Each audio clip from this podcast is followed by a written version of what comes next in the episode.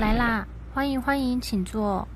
老宅相谈所，我们聊品牌，聊生活，聊梦想，聊你精彩的下班生活。今晚又要聊什么呢？Hello，大家好，欢迎收听老宅相谈所。大家好，我是宅主 Ivy，我是 Porter。哎，Ivy，今天第一集啊，我们在录老宅相谈所，我们来跟大家聊聊我们节目名称的由来，然后顺便介绍一下我们现在录音的这个地方好了。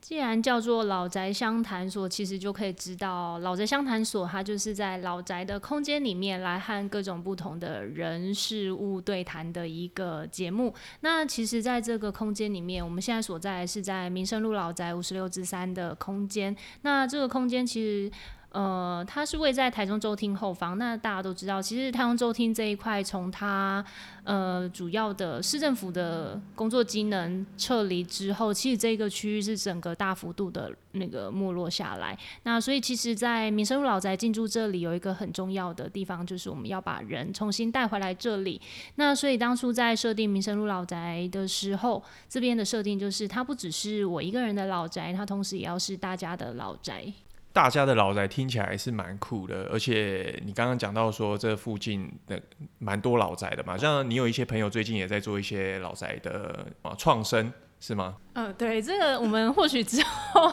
再来另外约一场好了，因为一下子 Q 到这边可能会有一点太跳通，因为其实刚刚有说到，就是其实老宅创生这个东西在现在台湾其实不是一个太新的东西，因为已经。很多年来一直有人在做这件事情，只是很多人对于老宅的空间在利用的想法都会是，哎，就是当做餐厅啊，或是咖啡店，要么就是开书店。那其实民生路老宅，我们就是一直在思考怎么去做出老宅这个空间，它有其他的可能。所以像现在在民生路老宅的空间，我们已经有的是，例如它是一个展览空间，同时也是。呃，大家下班族聚会的空间。那另外还有，它同时也是自由工作者可以一起来工作、一起来讨论、发想新的创意的空间。所以其实它有很多的可能。那现在我们就是在赋予它的另一个可能，就是来进行我们老宅相谈所这样子的 podcast 的节目，这样。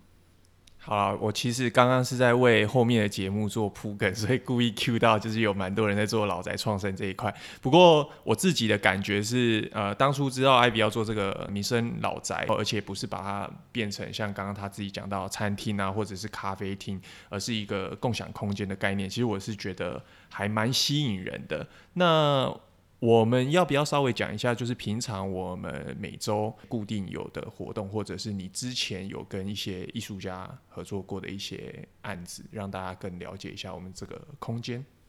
因为其实民生路老宅它才六月刚开幕，那我们开幕的时候，其实第一个丢出来的就是，诶，已经刚好在八月底结束的。老宅日常的艺术展，那这个部分是跟一样是从英国回来的艺术家张维云的合作的创作展览。那其实这个作品我们当初设定的时候，既然叫做老宅日常，其实日常这个东西对于大家来说，就是它有可能是你生活的一些片段，不管是小时候的记忆，或是现在长大以后日常里面会遇到的人事物。那这些东西透过维云的一个。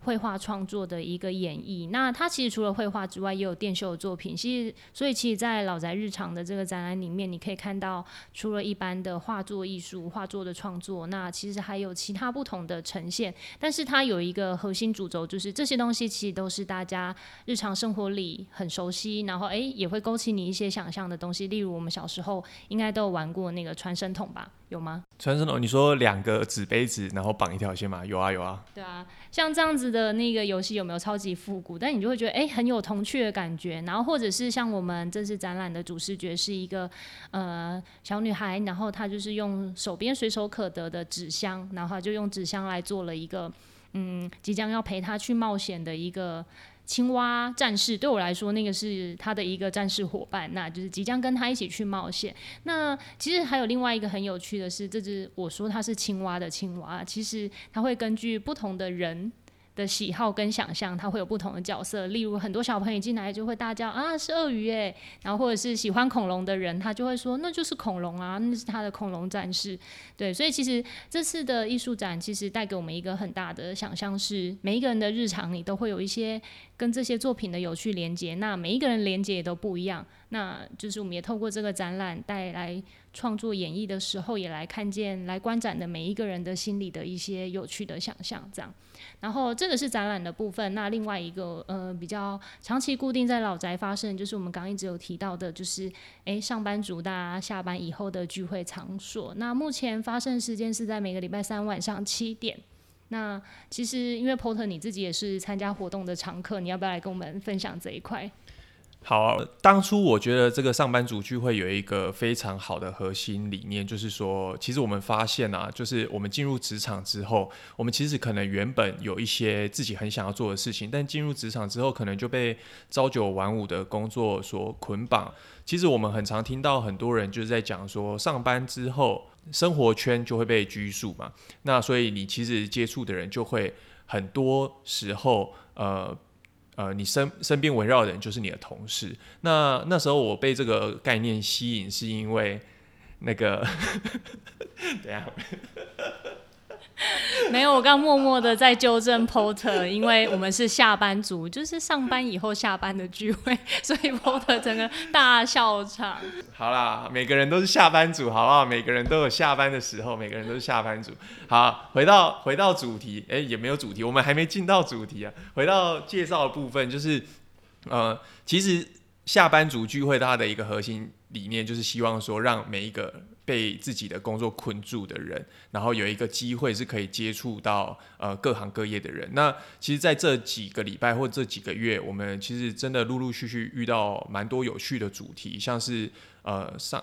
上周是水下摄影，然后还有调酒师。那接下来我们会有一些呃品酒师的呃有趣的人来分享。所以其实我觉得。还蛮好的，这些讯息我们会放在节目的下方资讯栏，好不好？大家可以点进去，然后来报名，然后来来自己亲自来看一下。好，那其实刚刚 Porter 已经不小心把我们后面要发生的邀请来就是节目对谈的人，就是做了一个暴雷的动作，但没有关系，就是反正其实我们今天第一集主要也是想要跟大家聊聊，就是哎，我们现在正在民生路老宅里面做些什么有趣的事情，那接下来它会发生更多有趣的事。那其实今天还有一个很重要的重点，就是我们要替后面的一些呃即将来到我们老宅相谈所节目里面受访的朋友们。做一个就是铺陈的动作，那所以就要先来聊聊梦幻职业这件事情。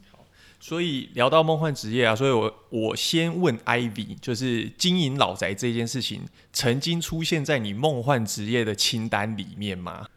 我觉得一开始就问这有一点，就是好像要打破大家那个美梦的感觉。我觉得拥有一座老宅是很梦幻的一件事情，没有错。但是其实讲到你要经营它，那真的是一件非常辛苦的事情，而且其实超级不浪漫的。例如很多人就说：“哎，Ivy，你每次穿的这样美美的，然后像我也喜欢一些那种有复古小碎花的洋装啊衣服。”然后很多朋友来看到我这样穿的美美的，在这个空间穿梭，那他们就会说：“哎，真的这样拥有一座老宅，真的超梦。”换，然后我就说那是你们现在看到这样子，但是当我每天早上一来，在外面扫那个百年芒果树的落叶跟落芒果的时候，然后还有就是哎，每天老宅例行的一些清洁工作，或者是我们大概每一个月就要进行的，因为老宅的大厅有一大片那个透明的天花板，那那个透明天花板要一直维持这样闪亮亮的状态，就是大概每隔一个月就要全部拆下来擦洗过，那真的是一个非常痛苦的过程。你就想外面大概五六十片吧。然后就洗到手软，然后又要放回去，放回去的过程又要很小心，要不然就是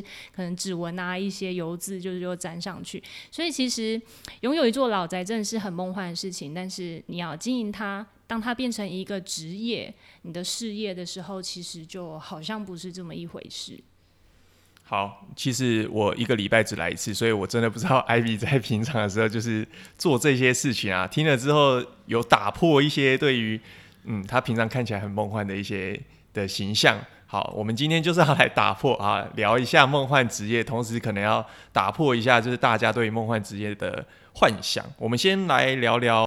我们彼此 对于梦幻职业的认知，好了，好不好？那呃，你要先问我嘛？好，你先。你就可以自己，你你就可以自己来啦，好不好？因为其实我们，呃，其实我跟 Porter 我们都已经在陆续在不同的领域职场打滚过。好几年，就也代表我们都不年轻了。那所以其实做过工作种类很多，甚至也都不只局限在台湾。那不如我们就先从刚刚 Q 自己的 Porter 开始好了。Porter 来跟我们分享一下你曾经有过的梦幻职业的想象好了。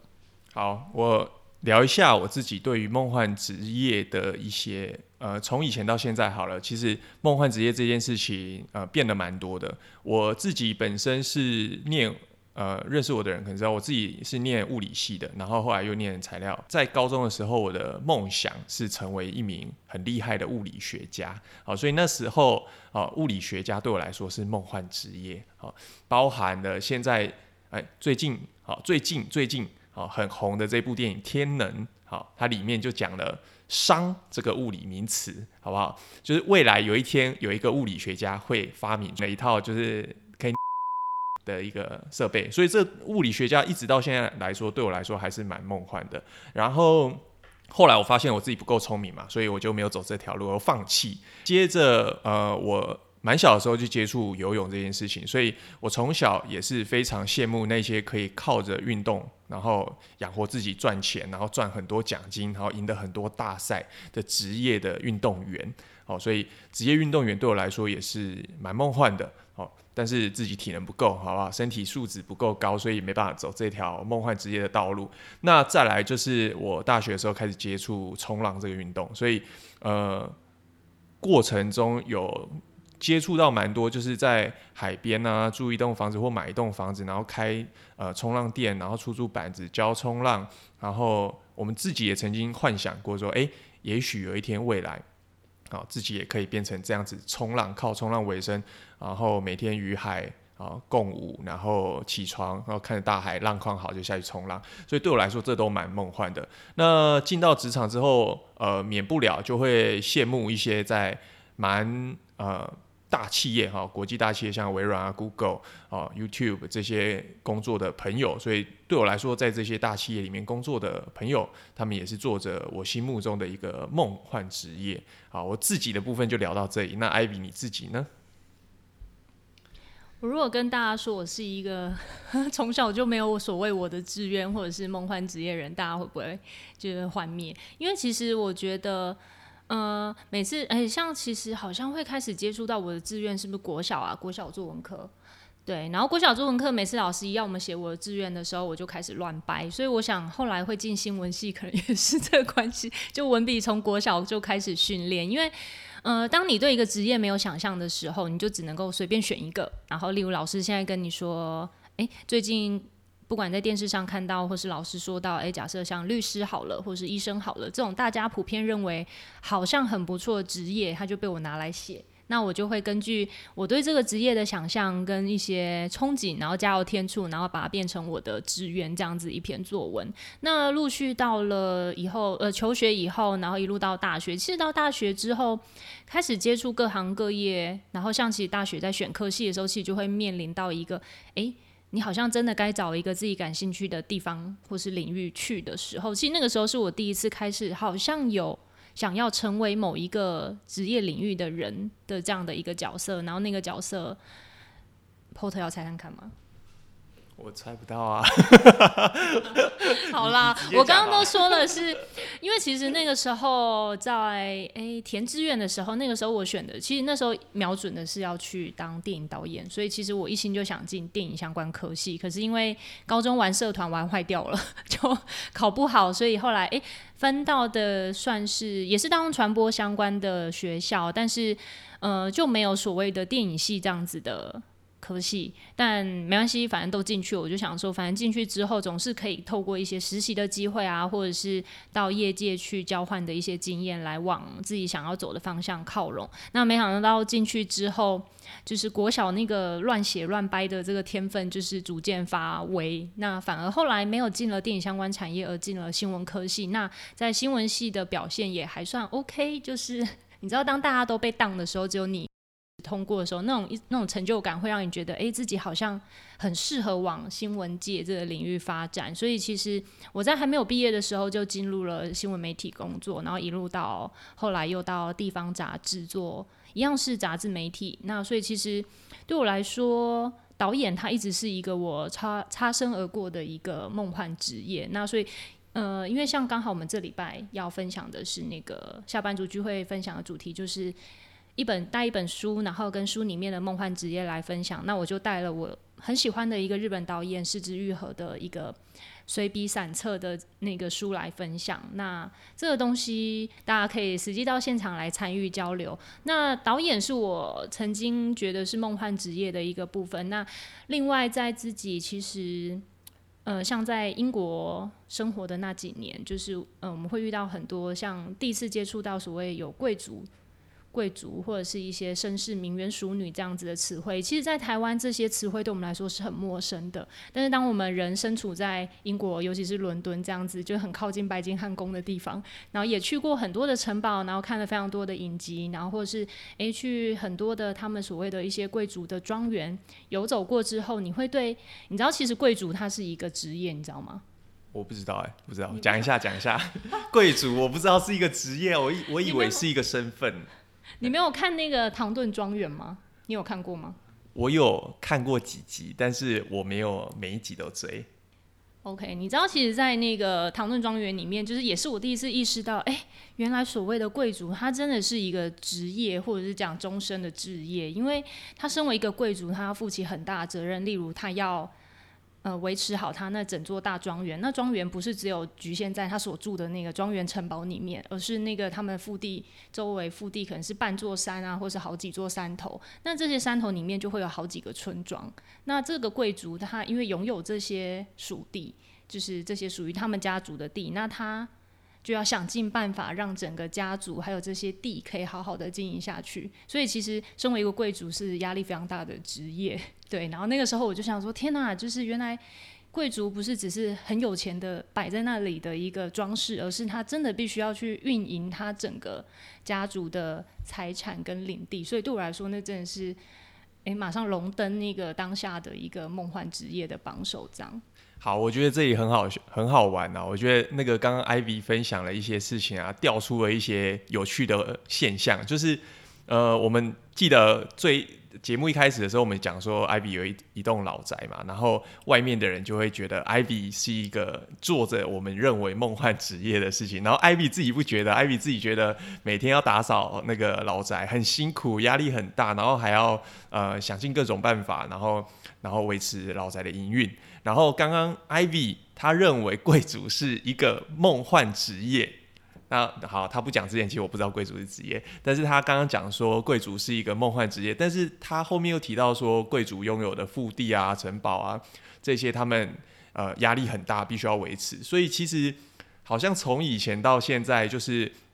呃有一个现象是，我们认为的梦幻职业，其实当事人好像不这么觉得，哎，好像。当事人会觉得压力蛮大的，或者是其实这不是他，就我们认为的梦幻职业，不是他认为的梦幻职业。其实这就是牵涉到那个角色设定的问题吧，因为其实像呃我们刚刚讲的，不管是导演啊，或者是刚前面调呃聊到说我们有在下班组聚会邀请了调酒师来，然后或是未来可能会有品酒师，然后或是在更早之前的一些在欧洲透过呃打工度假然后去环游欧洲的一些旅人，其实这些人他都会有某一些我们羡慕的特质跟状态，可是因为那是我们都是从第三者的角度来看他那。其实有时候就是会觉得，诶，当大家回过头来用自己的视角去看待这些职业，例如你现在真的就是拿起一张笔跟纸写下，你觉得哪些角色是你现在很向往成为他，然后或者是诶，你真的有想要转换跑道，你可能在你预计的转换跑道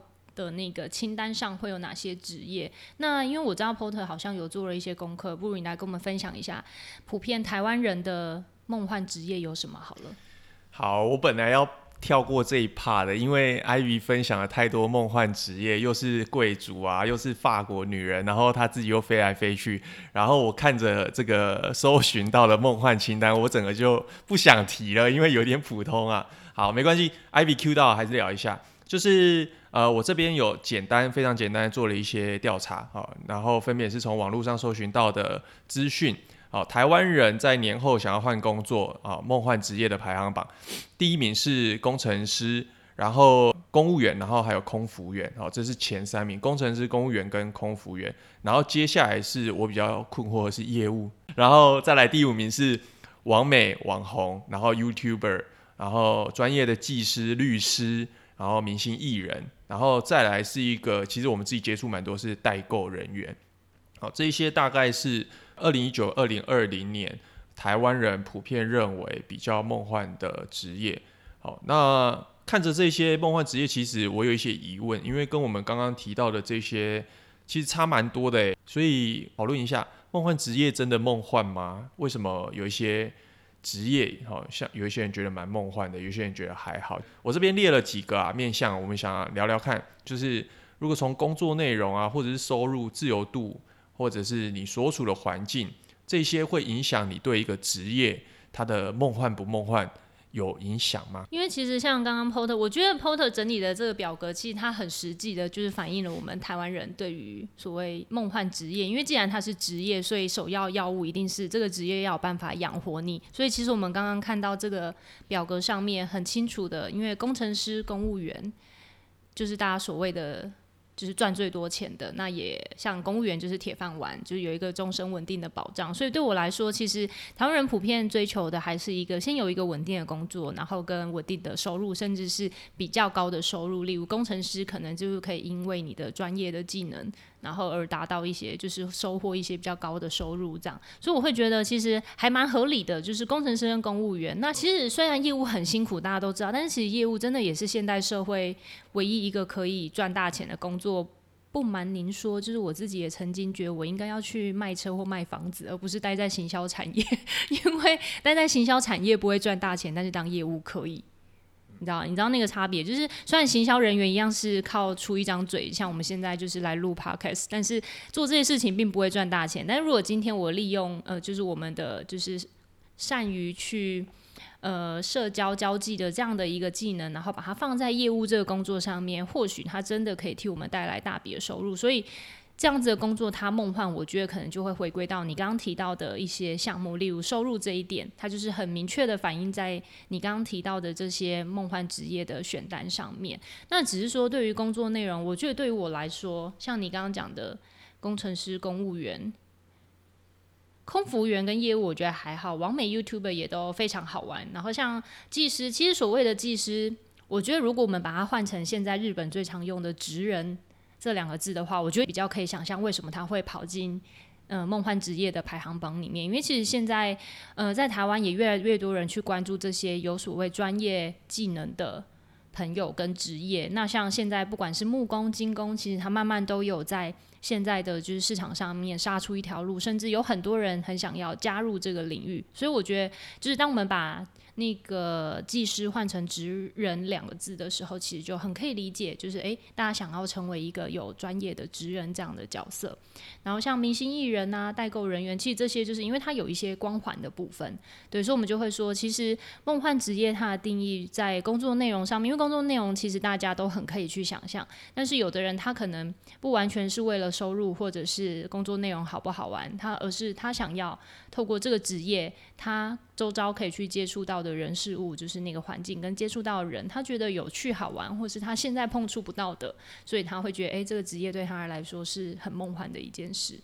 其实我看了这个列表啊，然后再然后再反复对照我列出来这几个面向，就是工作内容、收入、自由度，然后环境跟接触的人，还有稀有度，就是我们身边是不是非常少人在做这些工作，会让我们觉得他做的事情很梦幻。我其实觉得这样比对起来，跟这个前十名，其实刚 Ivy 解释的一些哦，就是像业务工程师这些是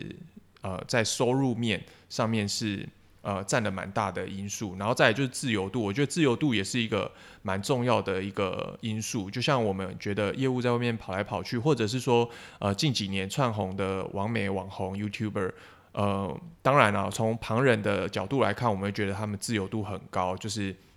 呃，他们可以决定自己呃想要上班的时间，然后想要做的事情，或者是产生出的内容。所以在自由度上面，我们因为刚刚我们开头讲到嘛，就是呃，大部分的人都是上班族，然后上班族就是朝九晚五，然后所以我们的生活很大一部分被上班或者是工作绑住，所以我们就会去羡慕这些自由度很高的人。那再来就是稀有度的部分啊，稀有的部分包含像明星艺人或者是呃律师啊、网美网红这些，我们平常其实很难接触到。那我觉得刚刚 Ivy 讲到一个东西蛮有趣的，就是他把技师换成职人。那换成职人之后，我就比较好懂了啦。那我其实觉得这个可以延伸呢，就是说，呃，职人这件事情是不是跟他做着自己喜欢的事情有关？所以你觉得梦幻职业跟一个人是不是在从事他喜欢的事情有直接的关联吗？我觉得这绝对有一个正相关的，因为如果你今天不喜欢这个工作，那你在做这份工作的时候，它就只是一个你糊口的一个例行公事，那它就绝对不会成为一个梦幻职业。那如果你今天是真心喜欢它，假设虽然我刚刚口头上面就是抱怨说，哦，就是经营一座老宅很辛苦，每天要自己就是。那个校长兼状中的打扫啊，然后同时又要把它弄得美美的，然后又要吸引大家来，然后大家来了之后又要当一个好好的女主人招待大家。虽然我嘴巴上面去呃抱怨这件事，其实是很辛苦的一件事，不浪漫，但是其实。呃，身体还是蛮诚实的，就是当我在做这些事情的时候，其实是很快乐的，就是还是蛮想呃，enjoy 在其中。那我相信这样的感觉，它绝对会感染我身边的人，导致我身边的人 maybe maybe 就是真的会觉得，诶，拥有一座老宅，然后在老宅里面做着自己的喜欢的事情，想玩的活动，想要遇见的人，我都可以通通在这个民生路老宅里面发生。那当我表现出这样一个状态的时候，我相信。他可能无形之中会成为其他人的梦幻职业，也说不定。至少我是这样觉得啦，不知道你怎么觉得？我觉得 OK 啊，你把我的结论讲出来。就是我其实觉得，就是我们聊下来，我其实觉得就是说，呃，当你很专注，或者是投入非常多的热情在你。做你想喜欢的事情的时候，或者是你擅长的事情，像刚刚艾比讲的，他他在新闻业这边或者行销这边非常擅长。你在你你非常擅长的在做这些事情，而且你让人家感受到你的热情，其实你会让周围的人感觉到你在做他们的梦幻职业。所以我觉得这个部分我们可以再衍生讨论一件事情，就是说，呃。个性这一件事情啊，或者是说，呃，我们喜欢或不喜欢一件事情，是不是跟我们的人格分类有关啊？我们前一阵子做了一些有趣的东西，生命灵数啊、人类图啊这些东西，你觉得有直接关系吗？不同个性的人，他的梦幻职业是不是不一样？呃，如果说到这个，那不如我们先来说说我们自己好了，就是硬要把 Porter 拖下水。你来说说你的个性跟你曾经做过的工作好了。我的个性哦，我我我，好，呃，我的个性要要怎么说啊？上次测了那个人类图，人类图，我 我原本以为是投投射者，我原本以为是投射者，然后我就自己那个想了一下，我呃呃之前做的一些事情，我发现呃，当我觉得我是投射者的时候，我发现我好像可以把呃。观察到的一些人事物摆在对的地方，好。不过后来我发现我生辰八字记错了，然后我发现我是生产者，好，生产者这个部分我就不知道怎么解读了，好不好？Ivy 刚刚有说我很深，我很深，然后这个部分 让 Ivy 来帮我们说明一下。好，我刚刚 Porter 讲到的那个投射者变成一系变成诶一秒变成生产者这个部分啊，其实因为投射者他比较擅长的就是他。很擅长观察身边的人事物，然后因为你既然善于观察，那你就会很知道每一件事情或每一个人他应该要放在什么样的位置上，所以应该可以说投射者是很适合打造一个平台，然后把人放上去，把对的人事物放上去的。例如我，哎，自己 Q 自己，因为我就是一个投射者。那刚刚会说到，哎，其实为什么会说 Porter 其实蛮深的，就是真的还蛮生产者，就是因为其实当我们在筹备这个 Pockets 这个节目的时候啊，像我自己就是一个保持着，你知道。投射者有一有一些闸门跟通道啊，他就是要用最少的力气做最大效益的事情。所以，例如说，像假设今天这个节目是我来企划的，可能我们就会用最简单的设备来做这件事情。例如，可能手机拿起来，然后在很安静的房间里面录音收音，然后一刀未剪的就上架。但是 Porter 他不是哦，他从我们开始决定要做老宅相谈所这个节目的时候，他就开始默默的自己去搜寻，诶，哪些录音设备很好，然后要搭配哪些。呃，录音软体，然后或是剪接软体，然后再者是，哎，这些设备你要搭配上哪些周边产品？他通通做了一个最完整的搜寻，而且非常有行动力的就去执行它。那其实这个就是一个很生产者的特质。那今天也不是说我们呃这个节目最后要来推广大家去探讨自己的人类图，但是回到 Porter 刚刚前面讲的，就是你的个性喜好。呃，会不会去影响你对自己梦幻职业的一些定义？这个东西，我觉得它一定有影响。但其实我觉得比较大的层面还是会在个人经历的部部分。例如说，像我刚为什么会问到说，呃，你的个性跟你做过的工作会不会有一些影响？因为像对于我自己来说，其实我觉得我的个性很大幅度的随着每一个工作而有不同的转变。对，例如像，嗯，我还在新闻媒体业界的时候，其实那个时候就非常的文静，没有现在这么能言善道。我是认真的，那个 PO 在旁边偷笑。对，因为其实，在那个时候，大家都还是善于，嗯，我就说我以前是擅长用文字来沟通，所以其实当你是用文字沟通的人的时候，其实你的对外人去说话沟通的这个。呃，讲技能吗？长才他并没有展现出来，所以那时候我身边的不管是大学同学，或是那段时间在媒体业界的朋友们，都会说。诶 i v y 是一个很文静的人，但我想现在大家应该不会觉得 Ivy 是一个文静的人，对，因为其实后来陆续因为到了地方杂志社，然后后来又进了呃电影相关产业。那在电影产业的时候，因为我们待的是影城通路现场，那就会要举办非常多大大小小的活动。那我觉得。身为一个活动人的特质跟这个长才的展现，也是在那份工作里面去找到的，所以我会觉得，其实，呃，梦幻职业这个东西，它会因为你。的经历，然后去累积了不同技能，然后等于你也升级了，所以你的梦幻职业也会随于你当下的状态去升级。例如说，像现在对我来说，可能，诶，可是其实有一些不变的是，例如导演到现在，我可能还是我心里的一个遗憾，就会觉得，诶 m a y b e 有一天我真的可以去实现这个梦想。然后或者是说，诶，像刚刚 Porter 有提到的，其实我还带了另外一本书，想要分享的是那个就是法国女人，因为我觉得法国女人有一些身为一个女人。呃，很可以拥有的一些特质，对，然后，但这些东西就是回归到我现在的状态，就是因为这是现在的我来思考这件事情，所以梦幻职业它会因我当下的状态来调整，那所以它也会去符合到每一个人的对应到每一个人的个性喜好跟诶你在哪个领域有热情。其实听到这里啊，其实我我觉得有。我们必须要做个总结，收拢一下，不是总结，收拢一下。我其实觉得，呃，回到最一开始讲的啊，就是有一个现象是，呃，别人觉得的梦幻职业，其实有时候我们觉得自己在做的并不梦幻，或者是说，我们觉得别人正在做梦幻职业。然后其实他当事人并不这么觉得，但是我觉得有一件事情是不变的，就是呃，你要怎么让人家觉得你正在从事一个梦幻职业？其实我觉得脱离不了，就是你正在做你自己非常喜欢的事情，或者是说你正在做你非常擅长的事情。那你擅长的这一件事情，会像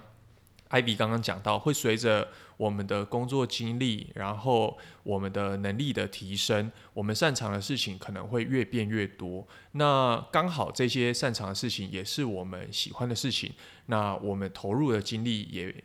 呃一样，或者甚至更多。然后我们散发出的热情更多，那自然而然，我觉得这个非常自然就会让人家觉得你是在做一件他心目中的梦幻职业。我觉得大部分就是这样子。那其实我觉得。我们有时候太花太多时间在羡慕别人的职业，呃，职业梦幻或不梦幻。其实我觉得我们需要花更多的时间去搞清楚我们自己的个性。比方说你是活泼还是文静，你爱冒险或者是稳定。像我刚刚自己有提到说，呃，我喜欢冲浪，然后我羡慕那些住在海边，然后以海为家的人。但是实际上，我自己的个性并没有办法支持我去做这件事情，所以，呃，这个就会变成是，其实我没有非常清楚自己的个性，然后我是光羡慕他们的那个呃画面。好，那这个会呃，衍生出第二个，我们想要这边归纳的是说，我们清楚自己的喜好或热情吗？就是，或者是说，我们愿意为了这个喜好或热情、喜呃热爱的东西，放弃多少的事情？比方说，啊，再再举我自己冲浪的事情好了。比方说，我就不愿意放弃，就是比方居住在离都市很近的地方，我不愿意放弃这些东西，然后搬到海边。好，那这个。就我光羡慕别人，但实际上我并不愿意为了这个画面或这个职业放弃这些东西。所以我觉得我们也必须要搞清楚，说我们究竟为了呃，我们究竟愿意为我们自己喜欢的东西放弃多少？那我认为啦，梦幻的程度会跟你放弃的东西是成正比的。你放弃越多东西，投入呃专心投入某一件事情，那件事情在别人的眼中或者在你自己的心目中，它梦幻的程度就会越高啊。这是我自己觉得的。后特做了一个很好的结论。那，呃，刚刚这样听下来啊，其实还有一个很重要，就是其实很多时候梦幻职业跟现实就是存在一个 gap。那其实我们老宅相谈所有一个很重要的一个。就是核心，就是我们希望透过把这些诶，大家可能会觉得是梦幻职业的人，通通找到现场来，然后聊他们就是自己在走在这条梦幻职业的道路上，不管他自己觉得梦不梦幻哦，但最起码这些事情是呃，我们都觉得诶很特别，然后或是。很想深入了解的一个职业角色，那所以我们老宅相谈所呢，会在接下来的几集邀请到几位我们觉得，诶，他们正在从事一个非常梦幻的职业，那很多甚至也都有自己的个人品牌，也就是大家在市场上可能甚至你可能去过他的店，然后不管是喝过他冲的咖啡，然后或者是买过他正在卖的东西，那至于是什么品牌、什么东西，我们就留待后面几集来跟大家分享。今天的分享差不多。到这里，好像今天第一集我们都有一点紧张。好，对啊，有点紧张，真的很紧张。然后仪器又弄了很久，这些设备弄了很久。但是如果你喜欢我们的节目，或者有任何的建议，欢迎随时到民生路老宅五十六之三，或者是品牌视角的粉丝页私讯我们。然后，如果你们想要在下班以后多接触一些有趣的人，听听不同职场领域有趣的故事，也欢迎报名加入民生路老宅五十六之三，每个星期三晚上七点的下班族聚会，我们有机会老宅现场见喽！感谢您收听今天的老宅相谈所，我们下次见，拜拜。